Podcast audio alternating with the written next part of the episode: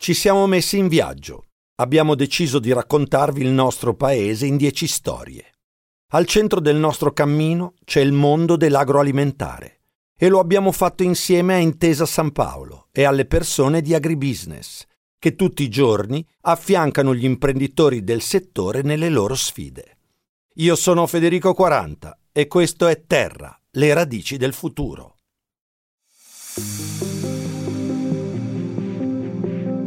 Viaggiare è la parola che più di tutte dà l'idea del movimento, di un procedere verso qualcosa. Effettivamente è davvero così. Quando raccontiamo a qualcuno un nostro viaggio, il nostro interlocutore proietta il suo ascolto a un luogo diverso da quello in cui si trova. Si predispone, per così dire, all'immaginazione.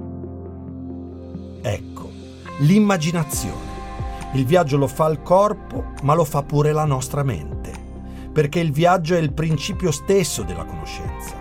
Anzi, sappiamo dalle scienze umane che pure fossimo costretti a stare fermi, la nostra mente è capace di trasportarci dove vogliamo. Questa nostra esplorazione nel mondo dell'agroalimentare abbiamo voluto farla predisponendo la nostra mente e il nostro corpo alla scoperta e alla conoscenza. Nel viaggio che faremo oggi cerchiamo di comprendere un concetto molto complesso e sulla bocca di tutti. Sto parlando della sostenibilità.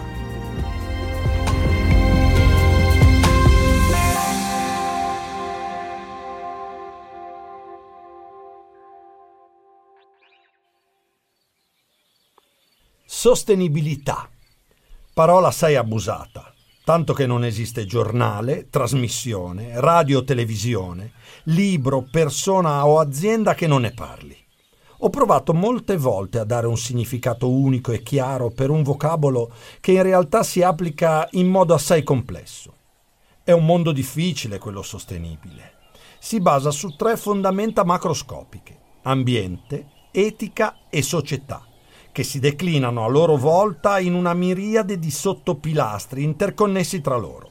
Ha necessità di parametri certificabili frutto di dati certificati. Coinvolge sentimenti e insegnamenti morali, necessita di sforzi e virtù non indifferenti e costringe a investimenti importanti.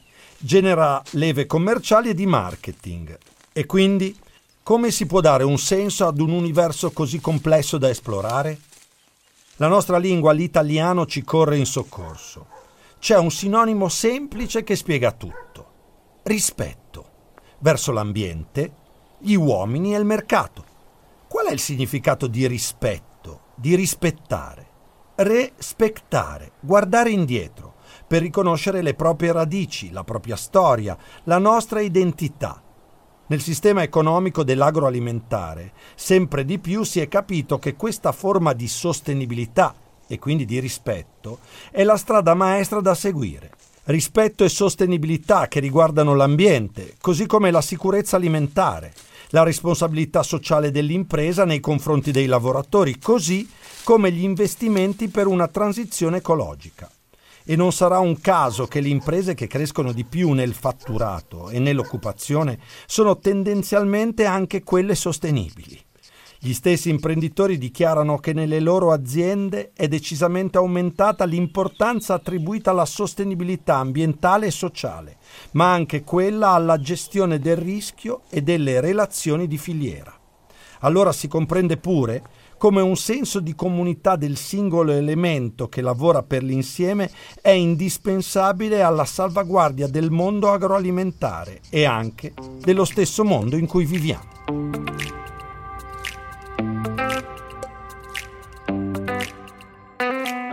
Lo abbiamo già detto altre volte nel corso di questo nostro viaggio nel mondo dell'agroalimentare. Guardare al nostro passato non significa avere un atteggiamento nostalgico o retrogrado. Se rispettare vuol dire guardare indietro, questo significa che da lì, da ciò che è stato, dobbiamo essere capaci di saper raccogliere il meglio di quello che i nostri padri, i nostri nonni ci hanno insegnato, per poter affrontare le sfide del presente e del futuro. E attraversando l'Italia in ogni suo angolo, in ogni sua campagna, ho visto come il mondo contadino e pastorale ha saputo negli anni rinnovarsi e progredire nella sostenibilità. Ho usato la parola progredire non casualmente. C'è differenza infatti tra progresso e sviluppo. Possiamo considerarli come sinonimi. Una società che si sviluppa non necessariamente progredisce. Lo sviluppo, anche storicamente, presuppone un'incondizionata produzione di beni. Beni non necessariamente indispensabili, anzi, il più delle volte inutili, di puro consumo. Dall'altra parte, il progresso ha come suo scopo quello di produrre dei beni che siano integrati alla vita degli individui. In questo senso, è il progresso che applica la ricerca tecnologica per un fine necessario, che è quello di migliorare la nostra vita. Il progresso, non lo sviluppo, è sostenibile, perché è quello capace di rinnovarsi e di scommettere sull'innovazione per acquistare maggiore competizione sul mercato. Quasi il 90% delle attività hanno sostenuto investimenti in innovazione negli ultimi due anni.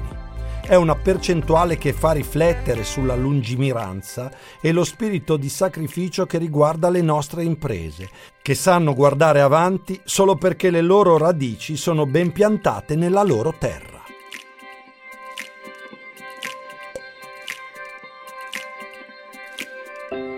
Non dobbiamo temere il futuro che ci attende, certo, non lo dobbiamo nemmeno sottovalutare.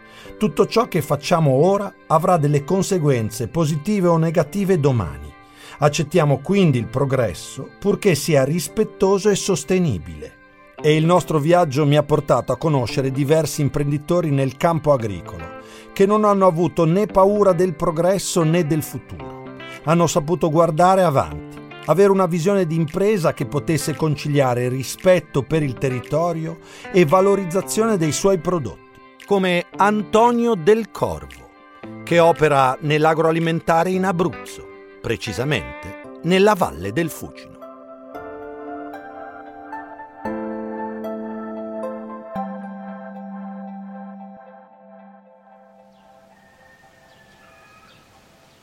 Nell'agroalimentare sostenibilità eh, sostanzialmente significa avere il controllo della filiera, fare assistenza a valle agli agricoltori, sia per quanto riguarda le fasi delle coltivazioni che della, della raccolta, eh, ma soprattutto fare assistenza anche per quanto riguarda l'uso di pesticidi e per quanto riguarda l'uso de, delle acque.